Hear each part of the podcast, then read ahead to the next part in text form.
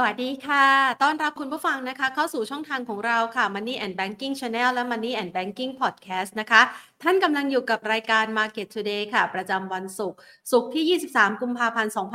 2567 นะคะ กับภาพบรรยากาศการลงทุนที่เรียกว่าเริ่มมีการปรับพักฐานลงมาบ้าง หลังจากช่วง 2 วันทำการที่ผ่านมาบรรยากาศการลงทุนของตลาดหุ้นไทย มีแรงไล่ซื้อกลับคืนมา ให้มายืนใกล้ๆระดับ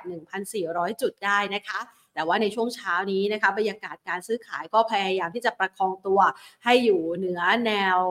ระดับที่เป็นระดับในเชิงจิตวิทยาการลงทุนนะคะที่ 1,400 จุดนะคะ โดยมีประเด็นที่นักลงทุนเนี่ยจับตาการในช่วงที่ผ่านมา ไม่ว่าจะเป็นกรณีของนักลงทุนต่างชาติ ที่เริ่มกลับมาซื้อสุทธิในตลาดหุ้นไทย 2 วันทำการเฉียดหมื่นล้านนะคะ หลังจากปีที่ผ่านมา 2566 นั้นมีการรายงานจากตลาดหลักทรัพย์แห่งประเทศไทย โดยเป็นการรายงานล่าสุดระบุบอกว่าปีที่แล้วต่างชาติขายหุ้นไทยไปเกือบเกือบ 1.9 แสนล้านบาทนะคะ ในขณะเดียวกันค่ะ ในฝั่งของต่างชาติที่เริ่มกลับมาไล่ซื้อนี้จะมีนัยยะสำคัญอะไรกับตลาดหุ้นไทยหรือไม่ พร้อมกับมาตรการต่างๆนะคะ ที่ทางด้านของตลาดหลักทรัพย์นั้น เตรียมหารือกับกรตเพื่อมาใช้ในการคุมเข้มทั้งเรื่องของคุณภาพของบริษัทจดทะเบียน ที่จะเข้ามาในตลาดหุ้นไทย หรือแม้กระทั่งมาตรการที่เข้ามาดูแล เรื่องของการทำ short sell แล้วก็ program trading ด้วยนะคะ ก็เลยเป็นภาพหนึ่งที่อาจจะเป็นการเรียกความเชื่อมั่นกลับคืนมา แล้วเดี๋ยวรอดูว่าการปฏิบัติจริงๆเนี่ยจะเกิดขึ้นและมีผล effective ยังไงบ้างนะคะ ซึ่งก็ประเด็นเหล่านี้ก็นักลงทุนกำลังรอประเมินกันอยู่นะคะ ดังนั้นเดี๋ยวเราจะมาพูดคุยในประเด็นดังกล่าวกับนักวิเคราะห์การพร้อมกับโอกาสการฟื้นตัวของตลาดหุ้นไทยละค่ะ ก่อนอื่นเราไปดูนะคะ ภาพรวมการลงทุนในช่วงครึ่งเช้าที่ผ่านมากันสักหน่อยค่ะ เรียกว่าประคองตัวนะคะ ประคองตัวอยู่แถวแถวนี้ แล้วก็ไปจับตาโค้งสุดท้ายการประกาศผลประกอบการ ไตรมาสที่ 4 ของรายบริษัทจดทะเบียนย่างชูนี่นะคะมีการรายงานผลการดำเนินงานที่ออกมาดูดีเลยทีเดียวค่ะ ก็เลยปรับตัวเพิ่มขึ้นนะคะ วันนี้บวกขึ้นมา 9.16%ในขณะที่ปตทนะคะมีแรงขายทำกำไรเล็กน้อยนะคะ 0.69%คอมเซเว่นผิดหวังกับผลประกอบการไตรมาสที่ 4 นะคะ ปรับตัวลดลงไป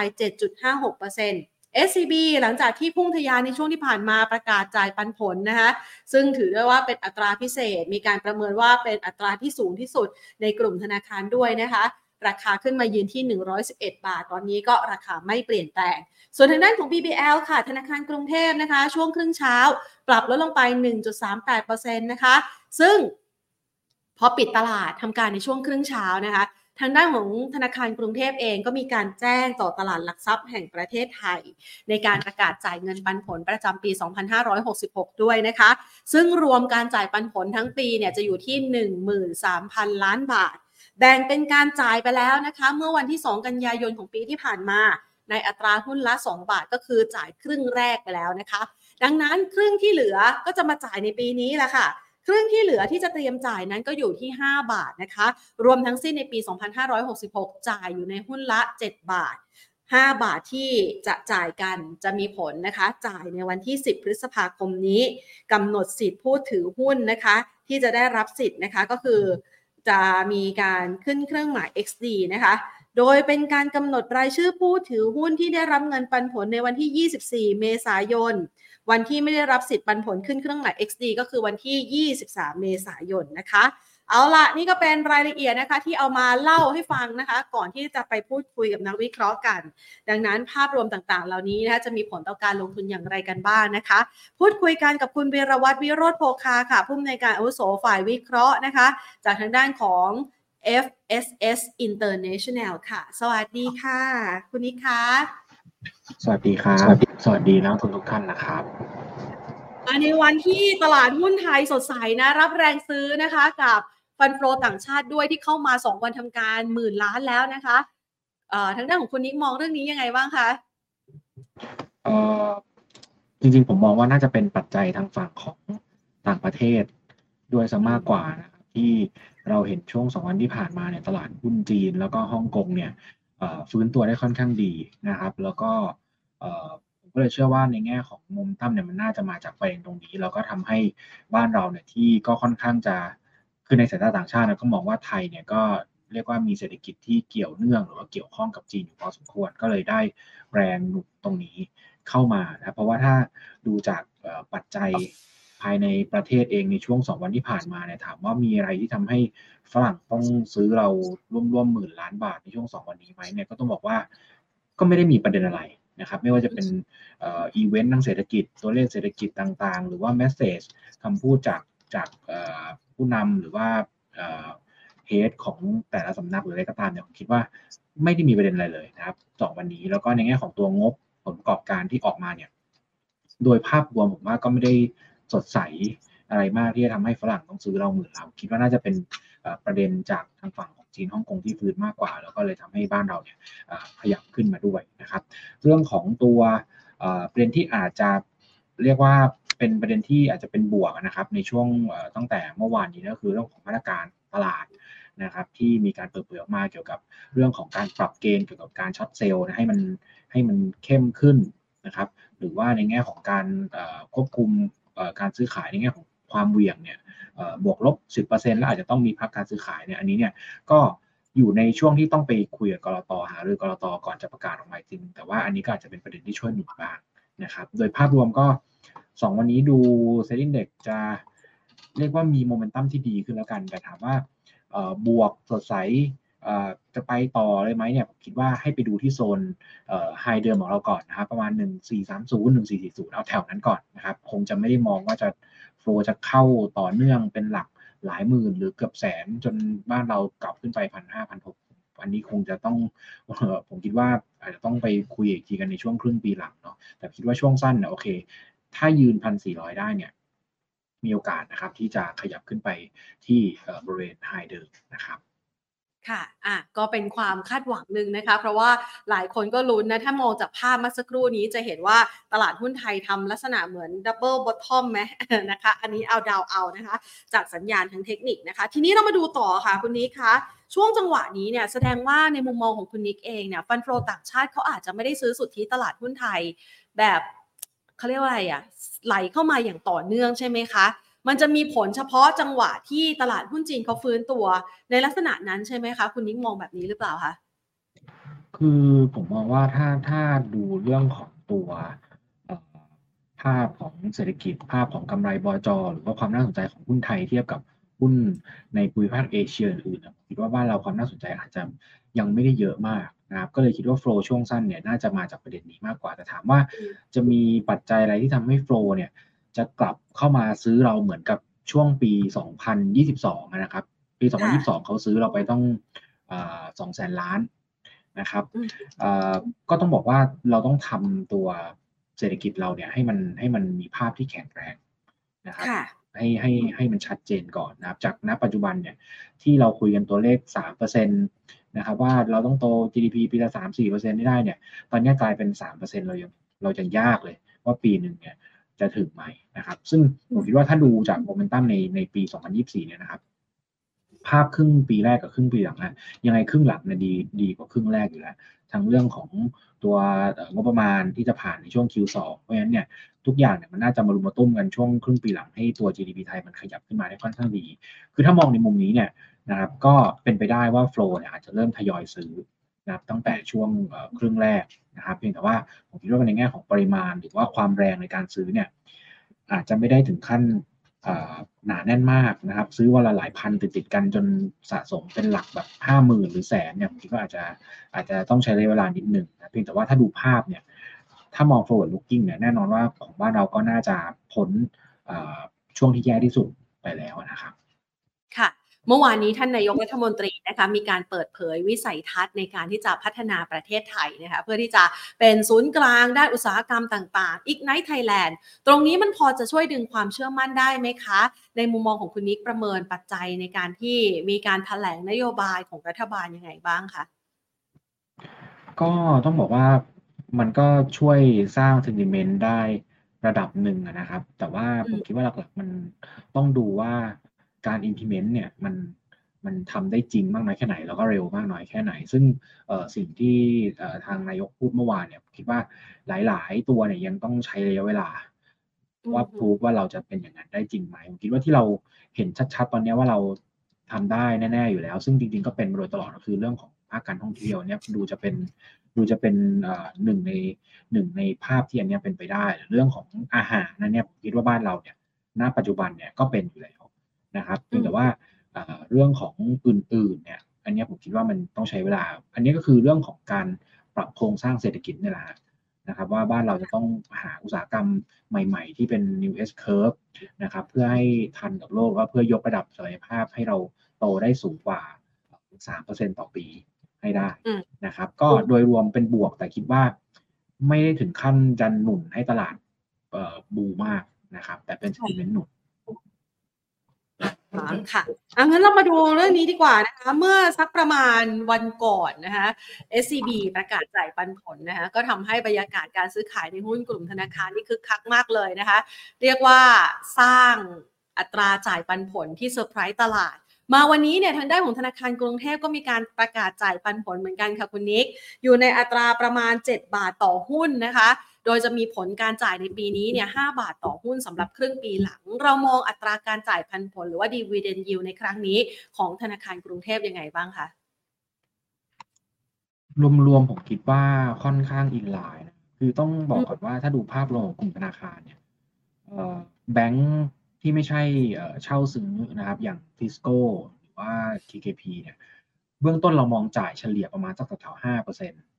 อยู่แล้วนะครับสี่เปอร์เซ็นต์ห้าเปอร์เซ็นต์เนี่ยจ่ายได้แน่อยู่แล้ว ซึ่งเอ่อ BBL ออกมาก็เจ็ดบาท ถ้าเจ็ดบาท เทียบกับราคากระดานร้อยสี่สิบกว่าบาทเนี่ยมันก็ประมาณห้าเปอร์เซ็นต์คิดว่าค่อนข้าง in line นะเพียงแต่ว่าไม่รู้ว่าตลาดอาจจะคาดหวังเยอะเสียงนะคะ อาจจะไปหรือเปล่านะครับค่ะ อ่าได้ชัดเจนค่ะ คุณนิค้าต่อได้เลยค่ะได้ยังไงได้ครับ ก็ไม่รู้ตลาดวันนี้ที่เห็น BBL ปรับลงหรือว่าขาย BBL ลงมาเนี่ย เป็นเพราะว่าพอเห็น SCB ปันเยอะ แล้วคิดว่าแบงก์อื่นจะปัน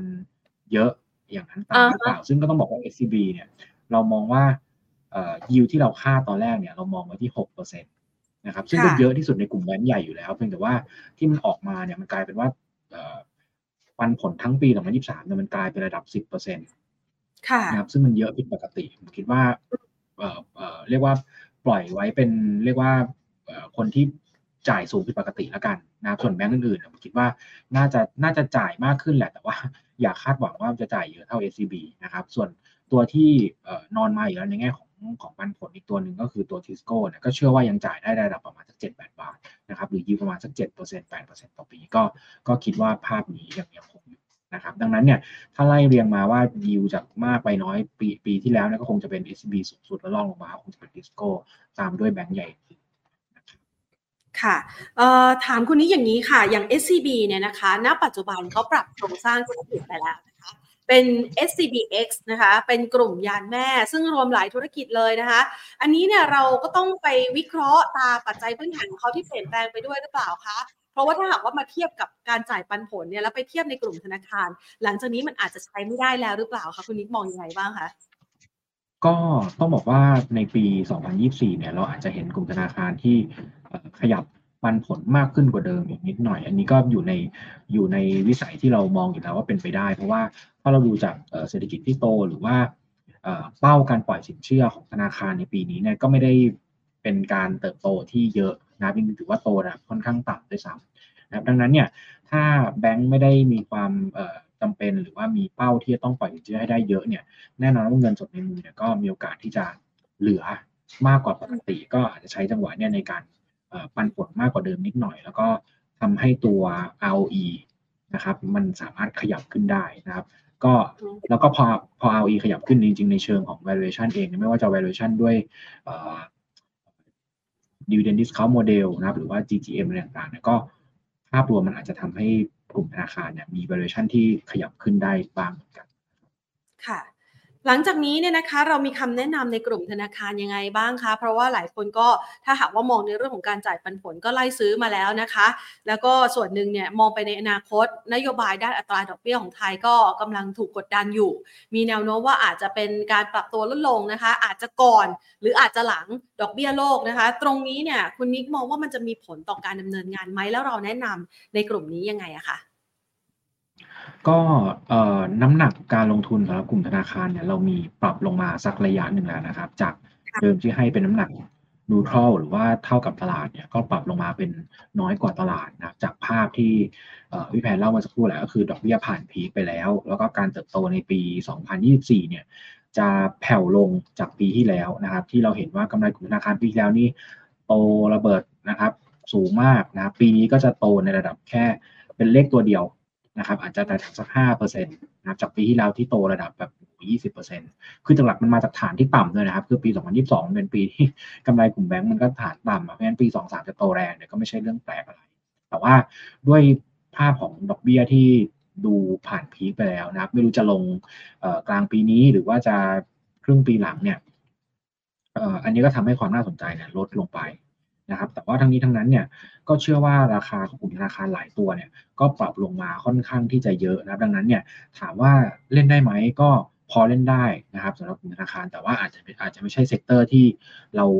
คิดว่าจะสามารถ outperform ได้แรงๆในปีนี้นะครับ แล้วก็เรตติ้งของธนาคารหลาย ๆ ตัวเนี่ยเราก็ปรับลดคำแนะนำลงมาจากซื้อลงมาเป็นถือหลายตัวนะถ้าเอาตัวที่เรตติ้งยังเป็นซื้อตอนเนี้ยนะครับจะมี TTB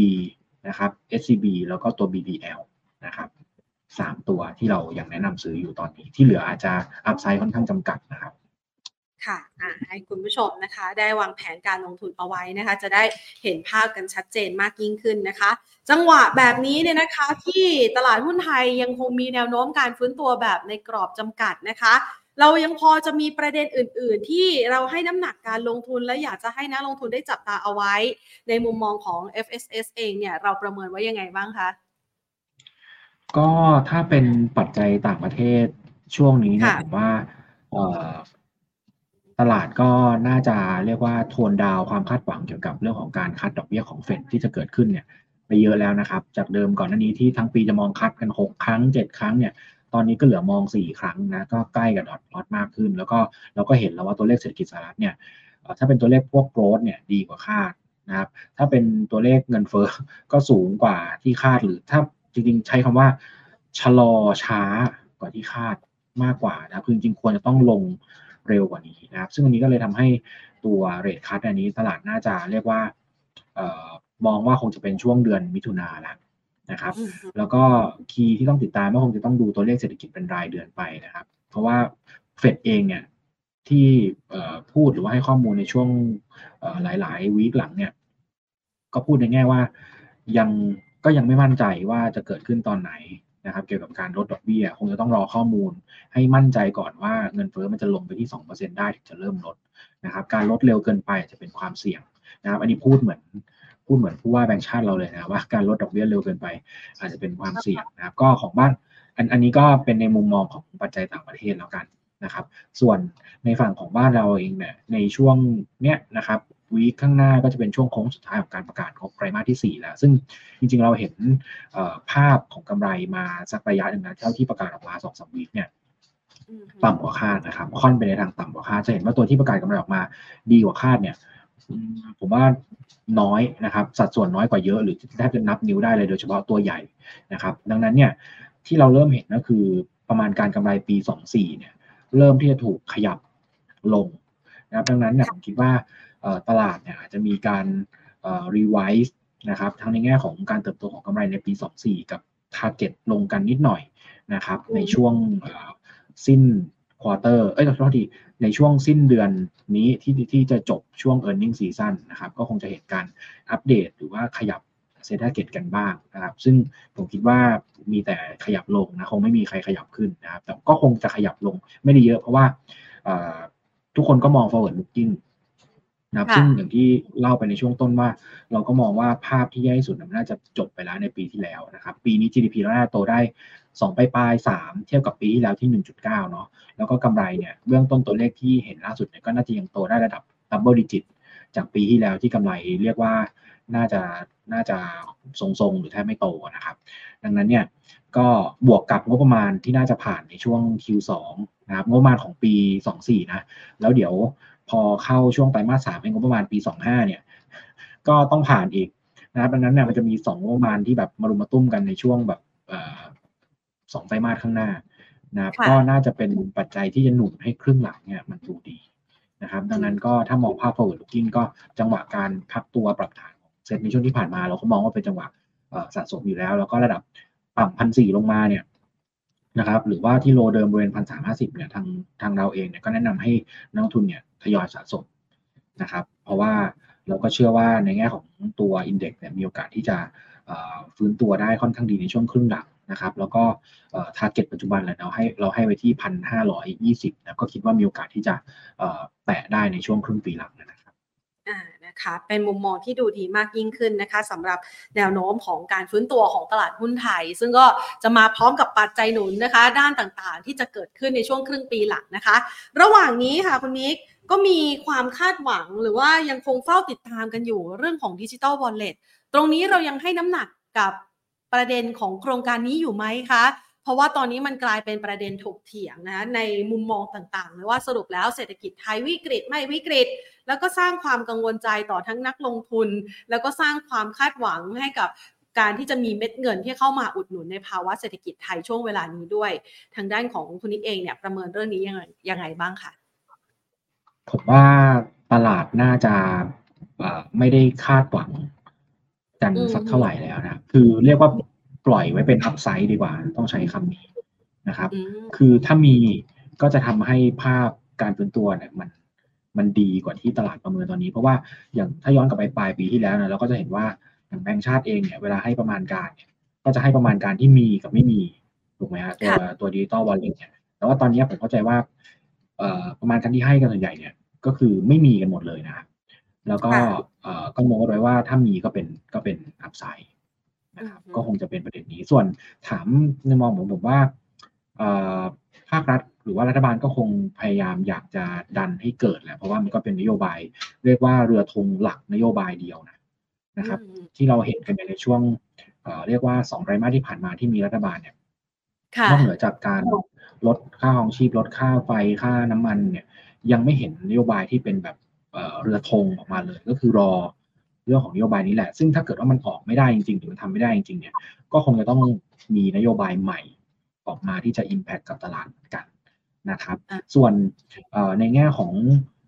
ตัว GDP จริงๆ ผมมองว่า ถามว่ามีก็เป็นส่วนเพิ่ม แต่ว่าถ้านาปัจจุบันถ้าดูจากตัวเลขเนี่ยของสภาพัฒน์นะนะที่ประกาศออกมาเมื่อวันจันทร์เราก็จะเห็นอยู่แล้วว่า จริงๆ ภาคเอกชนเนี่ยโตได้ค่อนข้างดี ทั้งการบริโภคที่บวกเจ็ดเจ็ดกว่าทั้งการลงทุนภาคเอกชนที่บวกห้าครับ GDP เราโตแค่หนึ่งหนึ่งจุดเจ็ดถูกไหมฮะหนึ่งจุดเจ็ดแล้ว Q4 แต่จะเห็นว่าสองตัวนี้โตในเลเวลห้าถึงเจ็ดเปอร์เซ็นตนะครับ แล้วก็การส่งออกก็โตสามนะครับการส่งออกบริการโตสิบกว่า เพราะฉะนั้นในจริงๆ key หลักเนี่ยผมว่าผ่านงบประมาณให้ได้เนี่ย ถ้าผ่านงบประมาณได้แล้วเร่งรัดเบิกงบที่ล่าช้าหรือว่า delay เนี่ย ผมว่าจริงเราก็ดูไม่ได้โต ยากนะที่ที่ที่จะเห็นตัว GDP ไปแตะสามเปอร์เซ็นต์เพราะว่าจริงๆ ถ้าขอแค่ภาครัฐไม่ได้ติดลบแรงเหมือนกับตัวเลขที่ออกมาจริงๆ เราควรจะต้องโตได้เลเวลสามเปอร์เซ็นต์อยู่แล้ว ก็ผมคิดว่าคีย์หลักคือผลักประมาณออกมาให้ได้แล้วก็เร่งรัดเบิกจ่ายน่าจะเป็นบวกกับ GDP ได้ได้เร็วกว่านะครับ ค่ะนะคะก็เป็นปัจจัยที่รอคอยนะคะก็รออีกไม่นานแล้วล่ะนะคะน่าจะมีการเอาเงินเข้ามาใช้ได้แล้วสำหรับงบประมาณนะคะ ปี 2567 ที่จะประเดิมกันก่อนเลย หลังจากที่ล่าช้ามาหลายเดือนนะคะ ดังนั้นในช่วงจังหวะแบบนี้เนี่ยนะคะ คุณนิกแนะนำการลงทุนยังไงบ้างคะ เพราะว่าตอนนี้ดัชนีขึ้นมาอยู่ที่พันสี่คุณนิกบอกว่าถ้าต่ำกว่านี้หรือสักประมาณพันสามห้าสิบเนี่ยเริ่มโหลดหุ้นได้ เรามีธีมอะไรที่น่าสนใจบ้างคะโอเคครับ จริง ๆก็น่าจะน่าจะมีนักทุนโหลดกันไปหลายทีนะเพราะลงมาแตะ ลงมาแตะอยู่หลายทีเหมือนกันนะที่โซนพันสามห้าสิบพันสามหกสิบเนี่ยก็ถือว่าเป็นจุดที่ใช้ได้นะทั้งในแง่ของระยะสั้นถ้าใครจะเล่นรอบนะครับ ซื้อตรงนี้ก็ส่วนใหญ่ก็กำไรกันกันกันทุกรอบนะประมาณสามรอบได้แล้วนะครับ ส่วนระยะยาวเนี่ยถ้ามองในแง่ของภาพเนี่ยเราผมก็ยังเชื่อว่าถ้าในช่วงสามเดือนข้างหน้าเนี่ย กลุ่มที่น่าจะ perform ได้โอเคอยู่เนี่ยยังคงเป็น กลุ่มที่เกี่ยวเนื่องกับเรื่องของการบริโภคแล้วก็การท่องเที่ยวนะครับนะครับแล้วจนกว่าโรงประมาณจะผ่านเนี่ย คงจะหมุนไปเล่นในกลุ่มอื่นๆ ทั้งในแง่ของภาคการลงทุนภาคอะไรต่างๆ ดังนั้นเนี่ยโซนนี้ถามว่าทำยังไงดีในแง่ของกลยุทธ์ผมมองว่าถ้าใครซื้อไปแล้วถือต่อนะครับ ถ้าใครยังไม่ได้ซื้อหมดจังหวะย่อตัวมาเหมือนเดิมฮะยังเป็นจังหวะในการทยอยสะสมนะครับ แล้วก็ถ้ามองในแง่ของตัว sector เนี่ย ถ้าเราดูเซตนะครับ ในช่วงตั้งแต่เอาเดือนเอาเดือนตุลาแล้วกันเนาะที่ก่อนที่ดัชนีจะพุ่งขึ้นมาเนี่ยนะครับเซตเนี่ยเรียกว่ายังอยู่ที่โซนบริเวณใกล้ ๆ เดิมนะครับ บวกแค่ประมาณสักสองเปอร์เซ็นต์นะครับนับตั้งแต่เดือนตุลามานะที่แกว่งอย่างเงี้ยนะ sector ที่บวกได้ค่อนข้างดีเนี่ย ก็จะเป็น sector ที่เราเล่าเมื่อสักครู่แหละก็คือท่องเที่ยว นะครับ commerce การแพทย์พวกนี้ฟื้นตัวขึ้นมาได้ค่อนข้างดีในขณะที่กลุ่มที่จริง ๆ มันถ่วงตลาดจริงๆนะฮะผมว่าหลักๆนะมีแค่ conmat นะครับแล้วก็อิเล็กทรอนิกส์ซึ่งอิเล็กทรอนิกส์เนี่ยที่เราเห็นกันก็คือเดลต้านะจริงๆเนี่ยถ้าเดลต้าไม่ลงมาเนี่ย index เราบวกไปได้อีกเอ่อ20จุด30จุดเนี่ยสบายๆเลยนะครับ เพราะฉะนั้นเนี่ยจริง ๆ ภาพถามว่าหุ้นไทยปีนี้เนี่ยมันแย่ขนาดไหนผมว่าโดยภาพรวมไม่ถึงขั้นแย่มากนะ แต่ว่ามันเจอมันเจอตัวใหญ่เนี่ยที่มาถ่วงด้วยนะครับ แล้วก็ถามว่าถ้ามองในแง่ของระยะ long term กว่านั้นเนี่ย sector ไหนน่าสนใจเนี่ย sector ที่ยังดู laggard ตลาดอยู่ในช่วงนี้เนี่ยก็คือไฟแนนซ์นะครับไฟแนนซ์เนี่ยยังเรียกว่าติดลบอยู่เล็กน้อยประมาณสักหนึ่งเปอร์เซ็นต์นะครับในขณะที่เซ็ตบวกสองเนาะแล้วก็ sector ที่ดีๆเนี่ยบวกกันเลเวลเจ็ดแปดเปอร์เซ็นต์เนี่ยผมเชื่อว่าในช่วงครึ่งปีหลังเนี่ยถ้าเศรษฐกิจไทยเราฟื้นได้นะครับ ตามที่ประเมินนะครับ เรื่องของดอกเบี้ยนะครับ อาจจะมีขยับลงได้บ้างสักหนึ่งหนึ่งครั้งหรือว่าประมาณ 25 สตางค์เนี่ย อันเนี้ยก็น่าจะเป็นตัวที่หนุนให้ไฟแนนซ์เนี่ยมีโอกาสที่จะฟื้นตัวกลับขึ้นมาได้เหมือนกันนะครับ ดังนั้นก็ให้ไว้เป็นสองภาพประกันระยะสั้นว่ายังเล่นพวกขาปลีกเนี่ยหลาย ๆ ตัวราคายังอยู่ในโซนที่ไม่ได้สูงนะครับ ถึงแม้ว่าจะพุ่งขึ้นมาแล้วเนี่ยอย่าง อย่าง CPO ผมคิดว่าก็ยังแลกการแมคโครอยู่ค่อนข้างเยอะ หรือว่าตัว Home Pro เองที่ราคาอยู่ในโซนต่ำมากเนี่ยก็มีโอกาสเหมือนกันที่จะเห็นการฟื้นตัวจากภาพโมเมนตัมในช่วงปีนี้น่าจะทยอยฟื้นตัวขึ้นนะครับส่วนระยะกลางยาวเนี่ยถ้าเทรนด์ดอกเบี้ยขาลงเนี่ยยังไงก็ต้องอยู่ที่ไฟแนนซ์นะครับแล้วก็ตัวโรงไฟฟ้านะครับที่เรามองว่าปีนี้โรงไฟฟ้าจะได้ประโยชน์ทั้งจากเรื่องของตัวต้นทุนก๊าซที่ลงเรื่องของค่าไฟที่ขึ้นนะครับ ก็น่าจะประมาณ ค่ะงั้นเราเลือก top pick ให้กับนักลงทุนหน่อยสิคะ หลาย ๆ คนบอกว่าหลาย ๆ กลุ่มเนี่ยบางทีก็มีแล้วแหละ แต่ไม่รู้ว่ามีถูกตัวถูกอย่างที่คุณนิกมองว่ามันมีโอกาส หรือว่ามีภาษีเหนือกว่าตัวอื่น ๆ ในกลุ่มไหมนะคะตัว top pick ของเราเนี่ยคุณนิกมองไว้เป็นตัวไหนบ้างคะครับจริง ๆ เรามีเก้าตัวนะครับที่เราที่เราเลือกมาเป็น top pick จริง ๆ เลือกมาตั้งแต่ปลายปีที่แล้วแล้วนะครับก็จะมี AOT นะครับ BCH CPALL CPN นะ GPSC MINT นะครับ SJWD แล้วก็ตัวติดล้อนะครับ ส่วนอีกอีกตัวหนึ่งตัวตัวที่ 9 เนี่ย ก่อนอันนี้จะเป็น TU แต่ว่าตอนนี้เราสลับเปลี่ยนแล้วถอด TU ออกแล้วเราใส่ NSL เข้ามาแทนนะครับก็อันนี้ก็จะเป็นชุด 9 ตัว ซึ่งถ้าเอามาจับกับสิ่งที่ผมพูดเมื่อสักครู่เนี่ยตัวที่ตอนนี้เรียกว่ามีมอนตัมที่เป็นบวกอยู่ แล้วก็น่าจะยังดีต่อเนี่ยเรื่องของภาคการท่องเที่ยวแล้วก็ค้าปลีกเนี่ย ก็ไล่มาตั้งแต่เนี่ย AOT Mint CPN BCH CPO พวกนี้น่าจะยังดีต่อเนื่องนะครับ แล้วก็ตัวที่ผมพูดมาทุกว่าโรงไฟฟ้านะครับ ก็จะมี GPSC ติดอยู่นะหรือว่าไฟแนนซ์เนี่ยถ้าให้เวลาเขาหน่อย ผมก็เชื่อว่า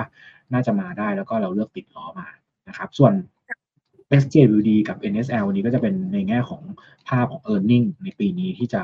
ที่จะเติบโตได้ค่อนข้างแข็งแรงนะครับอันนี้ก็จะเป็นเรียกว่า combination ของพอร์ตเราก็พยายามกระจายไปในหลายๆ sector แล้วก็พยายามเลือกตัวที่เราคิดว่ามีโอกาสที่จะปรับตัวได้แข็งกว่าตัวอื่นนะครับค่ะถ้าหากให้เป็นไฮไลท์ราคาโหเก้าตัวนี้ก็ค่อนข้างเยอะนะสำหรับใครที่อาจจะไปจัดพอร์ตนะคะไฮไลท์สักประมาณสั้นๆหน่อยใช่ไหมฮะโอเคถ้าเอาระยะสั้นเนี่ยผมมองว่าตัว NSL เนี่ยย่อลงมา ซื้อได้นะครับ คือจริงๆ เราแนะนำมาสักพักพักหนึ่งแล้วนะครับ ที่เห็นราคาขึ้นมาสองสาม week เนี่ย ก็เราคาดกำไรไตรมาสสี่จอมาโดดเด่นนะพอเราคาดการปุ๊บก็ดีขึ้นมาเพราะฉะนั้นย่อลงมาเนี่ยสามารถเข้าไปสะสมได้นะครับ แล้วก็ผมก็เชื่อว่าอย่าง CPO เองเนี่ย ถ้าเราดูเทียบกราฟแมคโครกับเออทดีเทียบกราฟ CPX กับกับ CPO เนี่ยนะเราจะเห็นเลยว่า CPX เนี่ย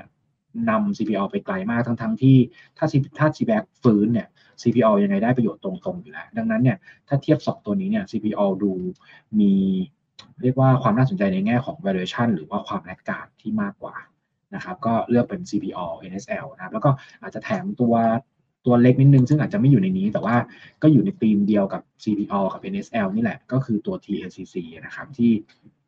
เราก็เชื่อว่างบ Q4 จะออกมาดีเหมือนกัน ถ้าดูกำไรปกตินะครับ จากเเรื่องของ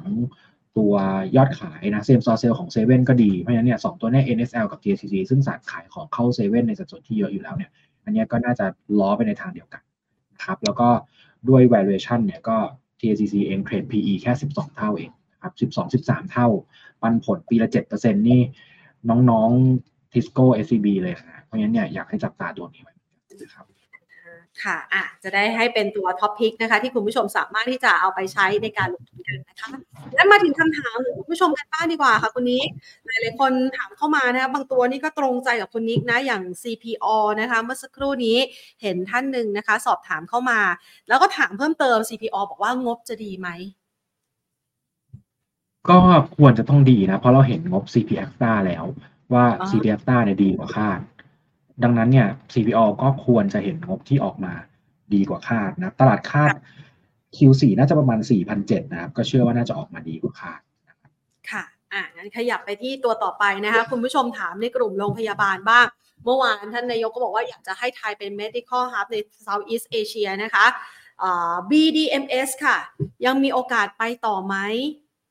ทุนยี่สิบเชื่อว่าไปต่อได้นะครับ เมื่อวานนี้เพิ่งเพิ่ง บวกมาเป็นวันแรกเองที่บวกแบบแรงๆนะที่เห็นโฟล์เข้าแบบชัดๆเนี่ยนี่ชัดเจนนะครับผมว่ามีโอกาสเห็นการขยับขึ้นไป test ที่ high เดิมแถวโซน 32 บาทเป็นไปได้เพราะว่างบ Q1 ก็น่าจะดีต่อนะครับ แล้วก็เรื่องของ hub เกี่ยวกับการแพทย์จริงๆเราก็ เราก็เรียกว่าเป็นผู้นำอยู่แล้วนะ ในส่วนของอุตสาหกรรมการแพทย์หรือการท่องเที่ยวเชิงการแพทย์ของไทยเนี่ยเรียกว่าเป็นจุดขายมา ผมว่าหลายปีแล้วนะตั้งตั้งแต่ผมทำมาก็ สิบปีที่ผ่านมาก็จะเห็นว่าต่างชาติเนี่ยก็เข้ามาอย่างต่อเนื่อง แล้วก็ในแง่ของจุดแข็งของเราก็คือคุณภาพที่เรียกว่าสู้ได้นะครับ กับทุกประเทศในโลกในขณะที่ราคาเราถูกกว่าเยอะผมว่าอันนี้เป็นจุดขายหลักเนาะที่ทำให้อุตสาหกรรมการแพทย์หรือว่าราคาหุ้นนะของกลุ่มโรงพยาบาลเนี่ยถ้าเทียบ 10 กว่าปีที่ผ่านมาผมว่า outperform กลุ่มอื่นๆมากนะครับ เป็น sector ที่ market cap โตเร็วมากนะครับ จาก หุ้นที่ปรับตัวขึ้นมานะครับ BDMS เนี่ยเอ่อก็ผมเทียบ BH ดีกว่า BH ผมจำราคาง่ายกว่าตอนที่สิบกว่าปีที่แล้ว BH ราคาประมาณสักสี่สิบบาทนะแต่ตอนนี้ BH สองร้อยกว่าบาทคิดว่ามันหาหุ้นหรือว่า sector ที่ที่บวกเป็นเปอร์เซ็นต์เยอะขนาดนี้ยากมากนะเพราะฉะนั้น sector นี้จะดีในระยะสั้นแล้วก็ระยะยาวก็ยังจะดีต่อนะครับอ่าฮะค่ะอะงั้นคำถามต่อไปนะคะ อันนี้ อยากจะให้คุณนิกช่วยแนะนำหน่อย เพราะว่าทุนหายไปแล้วนะคะ นั่นก็คือตัว w a r i x นะคะ คือซื้อตอน 10 บาท ตอนนี้เหลือ 5 บาท อยากได้ทุนคืน แนะนำวิธีหน่อยค่ะ คืนที่ตัวเดิมอาจจะยากไหมคือก็ต้องบอกว่าลงมาค่อนข้างเยอะอะครับ แล้วก็ทุนสิบบาทเนี่ยอาจจะอาจจะเหนื่อยนิดนึงนะ ค่ะ ก็ผมไม่มั่นใจว่างบตัวนี้ เป็นยังไงนะครับ ก็อาจจะอาจจะให้วิวได้ระบาดนึงแต่ถามว่าระยะสั้นมีโอกาสฟื้นไหมผมว่า อาจจะมีฟื้นไปได้สักโซนห้าจุดหกหรือว่าเต็มที่เนี่ยอาจจะหกบาทเพราะฉะนั้นสิบบาทผมว่า ผมว่าถ้าไม่ถั่วก็ต้องก็ต้องไปซื้อตัวอื่นเพื่อมาชดเชยสักหน่อยว่าโอกาสจะกลับไปสิบบาทไม่ง่ายนะครับตัวเนี้ยเพราะว่าถ้าปีที่ผ่านๆมาเนี่ย หลายคนอาจจะติดภาพว่า หุ้นหลาย ๆ ตัวนะเทรด PE กันยี่สิบสามสิบเท่าแบบสบาย ๆ เนาะเห็น PE สามสิบปุ๊บกระโจนใส่แต่ว่าก็ต้องอันนี้บอกนักทุนเลยนะว่า ด้วยดอกเบี้ยปัจจุบันที่มันสูงกว่าในอดีตมากเนี่ยนะครับโอกาสที่หุ้นจะเทรด PE สามสิบได้เนี่ย ต้องต้องมั่นใจมากว่าการเติบโตเนี่ย มันจะโดดเด่นมาก ๆ หรือว่าธุรกิจเนี่ยมีความชัวร์หรือว่ามีความ defensive มาก ๆ นะถึงจะเห็น PE เลเวลนั้นนะคือถ้าไม่โตมากก็ต้องก็ต้องชัวร์มากว่าจะได้กำไรเท่านี้ไปอีกนานๆดังนั้นเนี่ยเอ่อต้องต้องปรับมุมมองนิดนึงว่า ตอนนี้จะเห็นว่า PE สิบกว่าเท่าเนี่ยเต็มตลาดไปหมดเลยนะตอนนี้ตลาดมีการปรับฐานลงมาแล้วค่ะ อะ ก็อาจจะ ต้องทำใจนิดนึงนะคะ และหาวิธีอื่นนะคะอะมาดูต่อนะคะ SCB นะคะที่แนะนำว่ายังพอตามได้สำหรับกลุ่มธนาคารนะคะ ตัว SCB นี่มองเป้าราคาไว้สักประมาณเท่าไหร่คะเดี๋ยวสักครู่นะครับขออนุญาตเปิดแป๊บหนึ่งนะฮะได้เลยค่ะคุณนี้ SCB ราคาเป้าหมายเราอยู่ที่หนึ่งร้อยสิบแปดบาทนะครับ ก็ยังพอมีอัพไซด์จริงๆ ก่อนหน้านี้อัพไซด์มันกว้างแหละเพียงแต่ว่าพอประกาศมันผลระบุโดดขึ้นมาทีหนึ่งเอ่อเกือบสิบบาทเนี่ยก็เลยทำให้อัพไซด์มันเริ่มอาจจะดูแคบลงนิดนึงละนะครับ ก็ค่ะเน้นเป็นลักษณะย่อซื้อได้นะครับอือฮึอ่างั้นพี่แพนถามตัวนี้เพิ่มแล้วกัน BBL นะคะ พอนักลงทุนทราบปันผลเนี่ย ราคายังลงอยู่นะ ตัวนี้ลบ1.38%ซื้อราคานี้รับปันผลได้ไหมคะ ได้นะครับ ผมว่าผมว่า BBL เนี่ย เรื่องของพื้นฐานต่างๆเนี่ยผมว่าไม่ได้ไม่ได้น่ากังวลนะแล้วราคาที่ลงมาระดับเนี้ยมันทำให้ในแง่ของ valuation เนี่ยเทรด price to book แค่จุดห้าจุดหกเท่าเองนะครับ คือถูกมากนะครับ เรื่องของคุณภาพนี่อะไรต่างๆผมว่าเขาก็ค่อนข้างแข็งแรงมาก ดังนั้น ผมว่าสะสมได้เพียงแต่ว่าย้ำอีกทีนึงว่ากลุ่มธนาคารเนี่ย มันจะไม่มีคาตาลิสต์บวกเหมือนกับปีที่ผ่านมาที่ดอกเบี้ยขึ้นขึ้นขึ้นขึ้นเนาะปีนี้จะเป็นแบบเอ๊ะจะคงหรือจะลง พอเป็นในมุมนี้มันก็อาจจะพื้นยากนิดนึง แต่ว่าถ้าในเชิง valuation เชิงปัจจัยพื้นฐานแล้วผมว่าซื้อได้นะครับ ราคาเป้าหมายให้ไว้ 191 บาท ค่ะ อ่า คุณผู้ชมตอบคำถามนี้เลยนะคือข้ามปันผลไปเลยได้นะคะ ครับอ่าตัวต่อไปนะคะ KTB ค่ะ คุณผู้ชมบอกว่า วันนี้ 23 กุมภาพันธ์แล้วครับ KTB ซื้อถัวได้ไหมเอ่อเรตติ้งตัวนี้ของเราเป็นถือนะฮะ อย่างที่บอกค่ะคือเอ่อเรตติ้งตัวนี้ของเราเป็นถือราคาเป้าหมายคือ19.9นะครับ ก็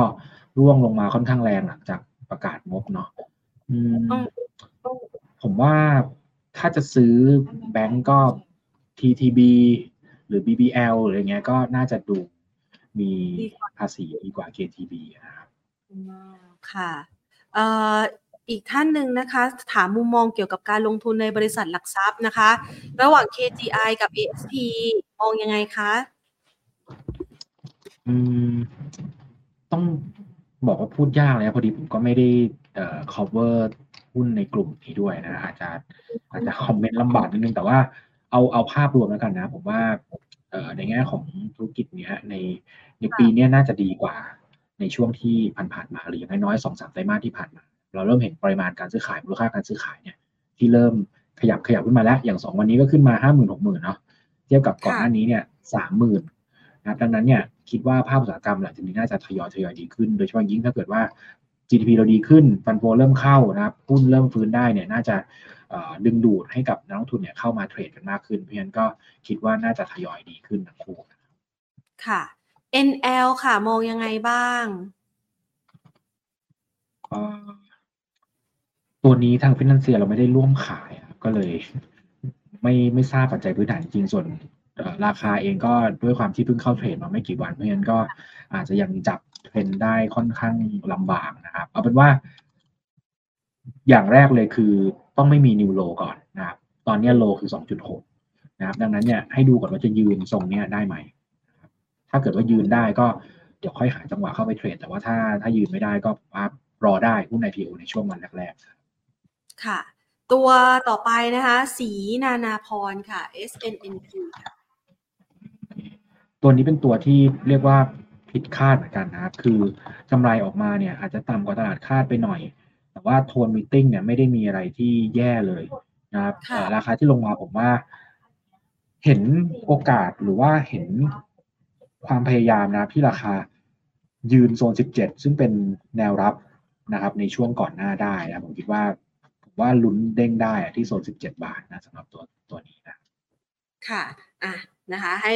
คำถาม ให้คำถามให้คำตอบนะคะสำหรับหลาย ๆ ท่านที่ส่งคำถามกันเข้ามานะคะ ขออนุญาตเป็นท่านละหนึ่งตัวนะคะ ต่อไปนะคะคุณนิกพี่แพนถามหน่อย เพราะว่าช่วงนี้เนี่ยมันมีหุ้นหลายตัวนะเก่งกำไรแบบคึกคักมาก ๆ นะคะ อย่าง MGI อาถาม MGI ก่อนละกันมิสแกรดนะคะ มาแรงมากจนณปัจจุบันเนี่ยราคาโอ้โหไปกี่เท่าของราคาจองแล้วไม่รู้นะคะ วันนี้หยุดการซื้อขาย หยุดไหมวันนี้เขาระงับไหมหยุดหยุดนะ อ่านะคะ ราคามาสุดอยู่ตรงนี้เนี่ย จากเดิมเข้ามาตอนห้าบาท เราแนะนำยังไงคะเพราะวิ่งทะยานมาแรงมาก ก็ถ้าถ้าไม่มีผมว่ายังไงก็ไม่ เข้ามันตอนก็นี้ไม่น่าไม่เสี่ยงอยู่แล้วนะครับ ใช่คือคือต้องค่ะ ต้องเอ่อทางนักลงทุนต้องพิจารณาว่าตอนเนี้ยทุกคนมีกำไรทุกจุดอืมนะอืมเพราะฉะนั้นเนี่ยหุ้นขึ้นได้แรงเวลา ลงถ้าหรือถ้ามีข่าวไม่ดีหรือเกิดสมมุตินะนี่ผมสมมุติก่อนนะ ซึ่งไม่รู้ว่าจะเกิดหรือเปล่านะครับ สมมุติว่าอือฮึกำไรออกมาไม่เป็นไปตามคาดในไตรมาสถัดไปเนี่ย โอกาสที่จะลงแรงๆเนี่ยมันมีเพราะฉะนั้นเนี่ยเอ่อใครที่เทรดหุ้นที่พุ่งขึ้นมาแบบนี้แล้วด้วยเอ่อมูลค่าเอ่อตัว market cap เองเนี่ยหรือว่าค่ะ PE เนี่ยที่สูงมากๆนี้เนี่ย ต้องเทรดดิ้งอย่างอย่างระมัดระวังนะครับ ก็ถ้าใครรับความเสี่ยงต่ำผมว่าก็อาจจะไม่เหมาะ นะครับหรือถ้าใครชอบหุ้นแบบนี้เนี่ยก็เข้าไปกินกำไรได้นะครับ ตามสมควรตามระดับความเสี่ยงที่รับไหว แต่ว่าก็ต้องมีวินัยแล้วก็ต้องถ้าเกิดว่าผิดทางก็ต้องต้องต้องต้องรีบ stop loss อะนะครับค่ะซื้อตอนนี้เหมือนลุ้นทุกวันที่หนึ่งกับวันที่สิบหกนะคะคุณผู้ชมคล้ายๆอย่างนั้นนะคะซื้อตอนนี้นะวัดมากนะคะอะ เราดูต่อพอวันนี้เนี่ยหยุดการซื้อขายนะคะมันก็มีหุ้นตัวอื่นๆ พาเลทขึ้นมานะคะ อย่างวันนี้เคเคอะคามาดนะคะคามาดเนี่ยบวกมา 11.69เปอร์เซ็นดูให้หน่อยสิคะเรามเอ่องอไงตอบในเชิงเทคนิคแล้วนะครับตอบในเชิงเชิงเทคนิคเนี่ยผมว่าเอ่อระยะสั้นเนี่ยเบรกแนวต้านเพราะฉะนั้นโมเมนตัมเป็นบวกนะครับ ส่วนถ้าดู indicator ถามว่าเริ่ม overbought หรือยังก็นิดหน่อยนะผมว่ายังพอลุ้นให้ไปต่อได้ นะครับสำหรับตัวคาร์มาร์ทนะครับ แนวแนวถัดไปผมอาจจะต้องมองกลมๆ เพราะว่านี่มันก็เรียกว่าไฮมานับตั้งแต่ในช่วงหลาย ๆ ปีที่ผ่านมาก็ตีไฮขึ้นมาอาจจะมองที่โซนประมาณ 18 ก่อนนะครับ แล้วก็จังหวะย่อตัวเนี่ย จุดในการเอ่อเข้าซื้อที่ดีหรือเก็งกำไรที่ดีจริงๆผมมองจุดเบรกก็คือโซนประมาณ 16 นะครับอืมฮึค่ะ นอกจากคามาดแล้วนะคะ มาลีวันนี้ก็มาด้วยนะคะยี่สิบเปอร์เซ็นต์ โอเคครับค่ะเอ่อกราฟนี่คล้ายๆกันเลยก็คือเบรกนะครับแต่ตัวนี้อาจจะ indicator overbought มากกว่า ผมว่าอาจจะมีจังหวะย่อได้ได้มากกว่านะ แนวรับก็11.3ถึง11บาทครับอะแต่ตัวนี้เนี่ยวิ่งแรงหน่อยเพราะว่าเขาเป็นหลักสตางค์นะคะอิตาเลียนไทยวันนี้เขามีข่าวแว่วๆว่าเขาอยากจะขายเหมืองโปแตชใช่ไหมคะ ให้กับจีนนักลงทุนจีนนะคะราคาก็วิ่งชนซีลลิงเลย เราแนะนำยังไงก็บ้างคะพอนักลงทุนอาจจะดีใจว่า ถ้าเกิดว่ามันเป็นไปตามข่าวจริง อาจจะมีเงินมา แล้วก็ทำให้ปัญหาสภาพคล่องมันดีขึ้นนะครับ แต่ว่ามันก็ต้องแลกนะ ถ้าเกิดว่าเอ่อขายเหมืองไปก็คือจะไม่มีรายได้ที่จริง ๆ ก็เป็นสตอรี่ที่ตลาดเล่นมาตลอดนะครับสมมติว่าพอพูดถึงเหมืองโปรตายก็จะเล่น ITD หลังจากนี้ก็จะถ้าสมมติขายจริงหลังจากนี้ก็ไม่มีสตอรี่เรื่องนี้ให้เล่นแล้วนะนะครับ แล้วก็เราก็ไม่ได้แนะนำตัวนี้ครับ เรามองว่า ไปตัวใหญ่อย่าง CK ดีกว่านะครับที่แข็งแรงกว่านะครับทั้งในแง่ของเอ่อพื้นฐานทั้งในแง่ของเอ่อสภาพคล่องต่างๆ รวมถึง valuation ด้วยค่ะอะ ขออีกสี่ตัวสุดท้ายค่ะคุณนิก ตัวที่ตัวสี่ตัวสุดท้ายนะคอมเซเว่นวันนี้ร่วงแรง คุณผู้ชมเลยถามว่า มองอนาคตยังไงบ้างคะ ผมว่าก็รอก่อนได้นะครับ เพราะว่าเรากำลังอยู่ระหว่างการปรับ ประมาณการแล้วก็เป้าลงเหมือนกันแล้วก็ให้ดูโลเดิม 20.6 ถ้าไม่อยู่ผมว่าก็อาจจะยังซึมตัวลงต่อผมว่าคงคงไม่รีบ เพราะว่าธุรกิจเขาเดี๋ยวก็เข้าโลซีซั่นแล้วด้วยนะครับปกติจะดีช่วง Q3 Q4 ที่สินค้าใหม่เปิดตัวพวก iPhone พวก Apple พวกเนี้ย Q ถัดไปอาจจะเริ่มแบบซอฟๆลงมานะครับก็ไม่ได้มี catalyst อะไรนะครับ Q1 อาจจะมีตัว e-Receipt บ้างนะครับ ที่อาจจะได้ประโยชน์แต่ว่าผมว่าด้วยภาพแบบเนี้ยตลาดคงไม่ได้รีบกลับมาเล่นอะไร ค่ะ ตัวเมเจอร์ค่ะ เมเจอร์ช่วงนี้ขายป๊อปคอร์นดีมาก ก็ค่ะเอ่อผมว่าความน่าสนใจของอุตสาหกรรมหรือธุรกิจนี้มันก็หายไปตามพฤติกรรมผู้บริโภคหรือว่าเทรนด์ที่มันเปลี่ยนนะอืมก็ยังไม่อยู่ในเรดาร์ที่เราคิดว่าจะรีบกลับมาตัวค่ะ อ่า เดี๋ยวนะคะ ขออนุญาตตัวถัดไปนะคะ ตัวถัดไป RBF ค่ะ RBF งบ Q4 คิดว่าไม่ไม่น่าจะออกมาดีเท่าไหร่นะครับ ดังนั้นก็รอหลังประกาศก่อนแล้วเดี๋ยวค่อยว่ากันอีกทีนึงตอนนี้จ่อที่แนวรับอยู่ 12 บาท ถ้าหลุดเนี่ยก็มีโอกาสย่อตัวลงต่อ ค่ะอ่าตัวสุดท้าย BJC ค่ะ มองยังไงคะ ค่อนข้างโอเคนะครับ อินไลน์นะสำหรับตัว BJC นะครับ แล้วก็ราคาก็ เรียกว่าเริ่มเห็นความชันของการลงเนี่ยที่เริ่มน้อยแล้วก็เริ่มเห็นโอกาสที่จะเป็นลักษณะไซด์เวย์ด้านข้างได้บ้างแล้วเพราะฉะนั้นผมคิดว่าก็น่าจะทยอยทยอยฟื้นตัวได้นะครับ แนวต้านหลักอยู่ที่โซนประมาณ 28 บาท แนวรับอยู่ที่บริเวณ 25 นะครับ แล้วก็ลงมาแนวหลักก็โลเดิมที่ 23 ค่ะอ่า นะคะให้เอาไว้นะคะสำหรับภาพการลงทุนนะคะที่หลาย ๆ ท่านส่งคำถามกันเข้ามานะคะ แล้ววันนี้คุณนิกก็ให้ไว้นะคะ9 ตัวสำหรับการลงทุนด้วยนะคะ แล้วก็เป็นภาพหนึ่งที่เรามองว่าในช่วงครึ่งปีหลังมีโอกาสของการฟื้นตัวที่โดดเด่นของตลาดหุ้นไทยกลับคืนมาที่ 1,520 จุดได้นะคะ วันนี้ขอบคุณคุณนิกมากนะคะ มาให้ไอเดียการลงทุนกันค่ะ สวัสดีค่ะ ขอบคุณครับ สวัสดีครับ ค่ะนะคะ คุณนิกนะคะ คุณวีรวัตรวิโรธโพคาค่ะ ผู้อำนวยการอาวุโสนะคะ ฝ่ายวิเคราะห์หลักทรัพย์จากทางด้านของ FSS International นะคะ คุณผู้ชมคะหลาย ๆ ท่านนะคะทักกันเข้ามาเมื่อกี้นี่แพนกำลังงงๆ อยู่ว่าเอ๊ะวันนี้วันที่ 20 23 คืออะไร อ๋อ แอดแอดขึ้นวันเป็นวันที่ 22เหรอคะแอบแซวแอดแอดด้วยนะคะ ไม่แน่ใจนะคะเอาเป็นว่าเราเราทราบแล้วนะคะ เดี๋ยวเราจัดการแก้ไขให้นะคะ ขออภัยสำหรับการคุณแอดบอกว่าอะไรนะ แอดขออภัยด้วยยังติดอยู่กับอดีตอยู่นะคะค่ะนะคะทักทายคุณผู้ชมหลาย ๆ ท่านนะคะ ที่เข้ามาพูดคุยกันในวันนี้นะคะ บางท่านก็ไปพบกับเราในงานสัมมนานะคะ จัดพอร์ตรับทรัพย์ปีมังกร 2024 ด้วยนะคะ เราจัดงานสัมมนาขึ้นเมื่อวานที่ผ่านมานะคะ ผ่านมุมมองของสามกูรูเลยนะคะในมุมมองของตลาดหุ้น แล้วก็มีภาพของหวงจุ้ยมาฝากกันด้วยนะคะสามกูรูในตลาดหุ้นพี่เปียวนะคะ คุณนัทวัฒน์อ้นรัตน์นะคะ จาก CGS International นะคะ คุณเอ็ดดี้คุณกรพัฒน์วรเชษนะคะ จากทางด้านของอ หลักทรัพย์นะคะ กรุงศรีพัฒนาสินนะคะ คุณสรพลนะคะคุณบอมนะคะจากหลักทรัพย์กสิกรไทยนะคะ เราก็เอาข้อมูลต่างๆเหล่านั้นนะคะมาฝากกันให้กับคุณผู้ชมได้ไปอัปเดตกันด้วยนะคะ เพราะว่ามีมุมมองที่น่าสนใจทั้งการลงทุนในระยะสั้น กลางและยาว มองไปถึงปัจจัยเลยนะคะ ว่าเราจะจัดชุดหุ้นระยะสั้นระยะกลางระยะยาวยังไงบ้างนะคะ และแน่นอนว่าในช่วงการเปลี่ยนผ่านฮวงจุ้ยนะคะ ยุค 8 มายังยุค 9 มีธุรกิจอะไรที่น่าสนใจนะคะ ผ่านมุมมองของอาจารย์กฤษกรพรมชัย คอลัมนิสเกรดห่วงจุ้ย จากวารสารการเงินธนาคารนะคะ เราก็มีนะคะการอัปเดตนะคะข้อมูล การสร้างเคล็ดลับความมั่งคั่งนะคะ ประจำยุค 9 ธาตุไฟนะคะ ซึ่งเรามองกันในปีนี้ก่อนแล้วกันนะคะ ก็คือปีมังกรนะคะว่าจะมีมุมมองอะไรที่น่าสนใจบ้าง ธุรกิจอะไรที่น่าสนใจในการวางแผนการลงทุน แล้วคุณผู้ชมจะสามารถจัดกลยุทธ์การลงทุนที่เหมาะสมได้อย่างไรนะคะ เมื่อวานนี้คุยกันอย่างสนุกสนานเลยนะคะ กับสามกูรูนะคะในฝ้าฝั่งของเซียนหุ้น แล้วก็ในฝ้าฝั่งของอาจารย์ฮวงจุ้ยนะคะอาจารย์กฤษกรพรมชัยด้วยนะคะ ท่านสามารถไปดูได้นะคะ กับงานสัมมนาของเราในครั้งนี้นะคะ เราอัปเดตเอาไว้แล้วนะคะ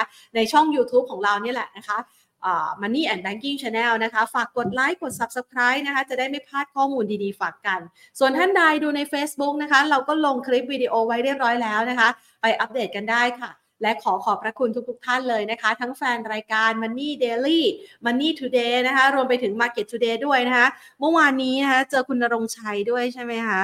คุณสุรชัยนะคะเจอกันด้วยนะคะอะเราก็ได้มีโอกาสนะคะมาพูดคุยกันนะคะกับบรรยากาศที่เป็นกันเองนะคะก็หวังว่านะคะจะได้รับการตอบรับที่ดีแบบนี้ต่อไปเรื่อยๆ แอบสปอยก่อนเลยดีไหมคะสำหรับใครที่